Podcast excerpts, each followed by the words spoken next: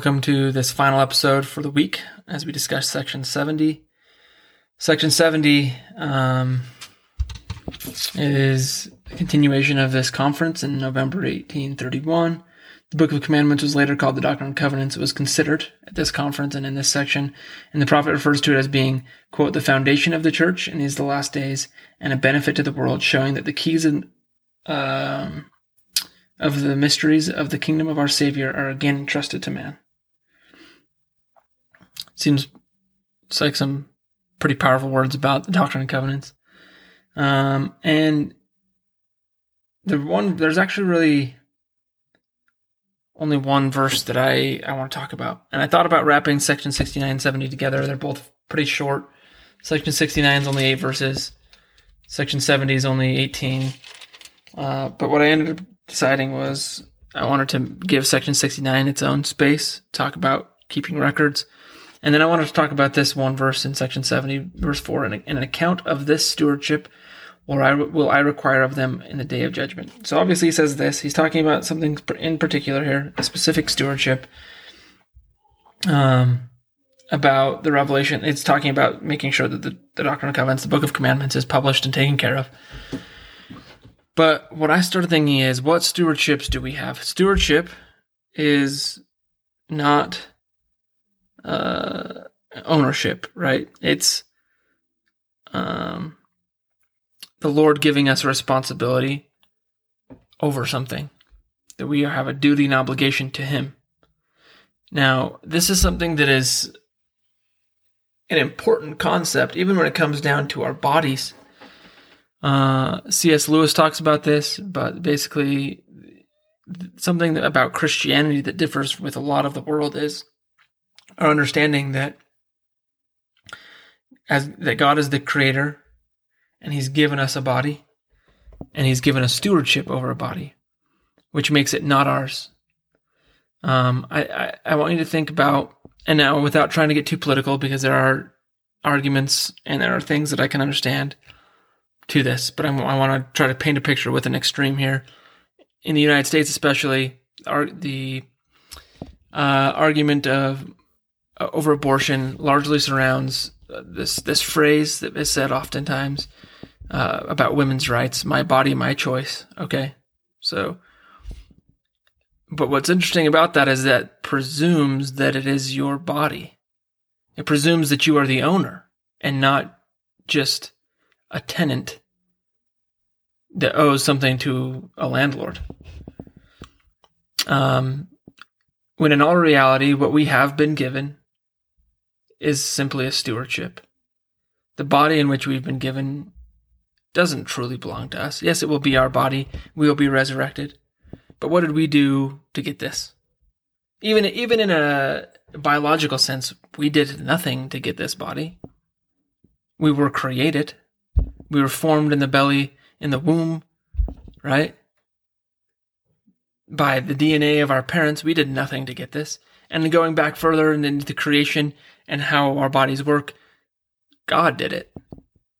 And so when you think about what that means, it means we owe something. It means that we shouldn't just be doing anything we want with our body. From that, you get the extension of well, what kinds of things do the, have, the prophets said about our body?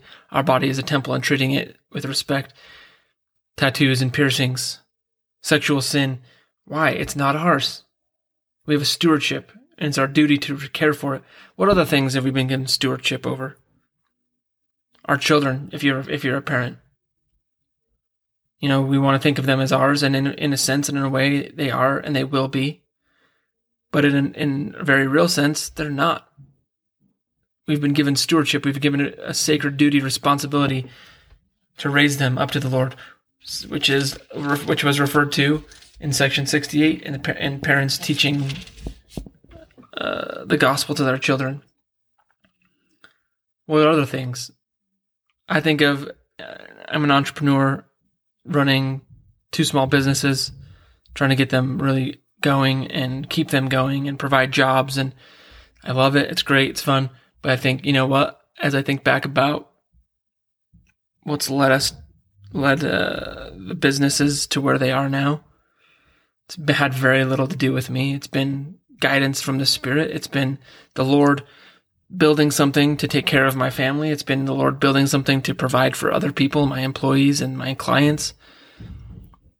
And I've been given a stewardship to take care of this thing, to follow His will, so that other people's lives can be blessed. Uh, it's my belief that if we give what we have, if we if the Lord gives us a stewardship over something and we give of what we have, and we do our duty in that stewardship, the Lord will give us stewardship over more things. Why? Because He knows that He can trust us to be a conduit. He can trust us to bless the lives of others because we've already done it with a little bit. Why did the servant in the parable of the talents who had the most already talents he doubled his talents, but uh, you know, why was the Lord? Why did the Lord take from the the slothful servant and give it to the one who had done the most, who already had the most? Because that guy had already shown that he was willing to be a conduit, that he was willing to bless the lives of others. He could be trusted. As we take the stewardship that we have and are true and faithful to it and are obedient and responsible. The Lord will bless us with more. And when the day comes, he'll look. We'll be able to look up to him, and he'll say to us, "Well done, thou good and faithful servant."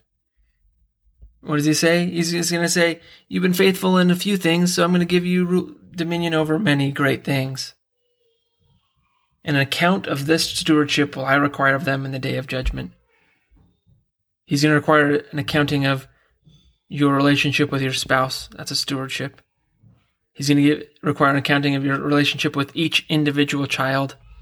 That's a stewardship. He's going to give require an accounting of your how you performed your duties in the church. A stewardship. Were you honest in your, in your dealings with your fellow men in, in your work, whatever your work is? That's a stewardship. In your society, your place in society and, and being a member of society, another stewardship. Is and to me the reason i wanted to focus on this is again a lot of times it's the things that stand out to me because it's what i need. And life can be hard and depressing and, i think why am i doing it? And maybe an answer is because i've been asked to. Because i've been given this stewardship and so even though it's hard i'm going to keep doing it. So that when the master returns i can say i did my job. I did what you asked I didn't always understand, but I did it. Um, thank you for listening. Best of luck in your studies this week. We're to wrap up here and uh, wish you, wish you uh, happy studies this week and hope to talk to you next week.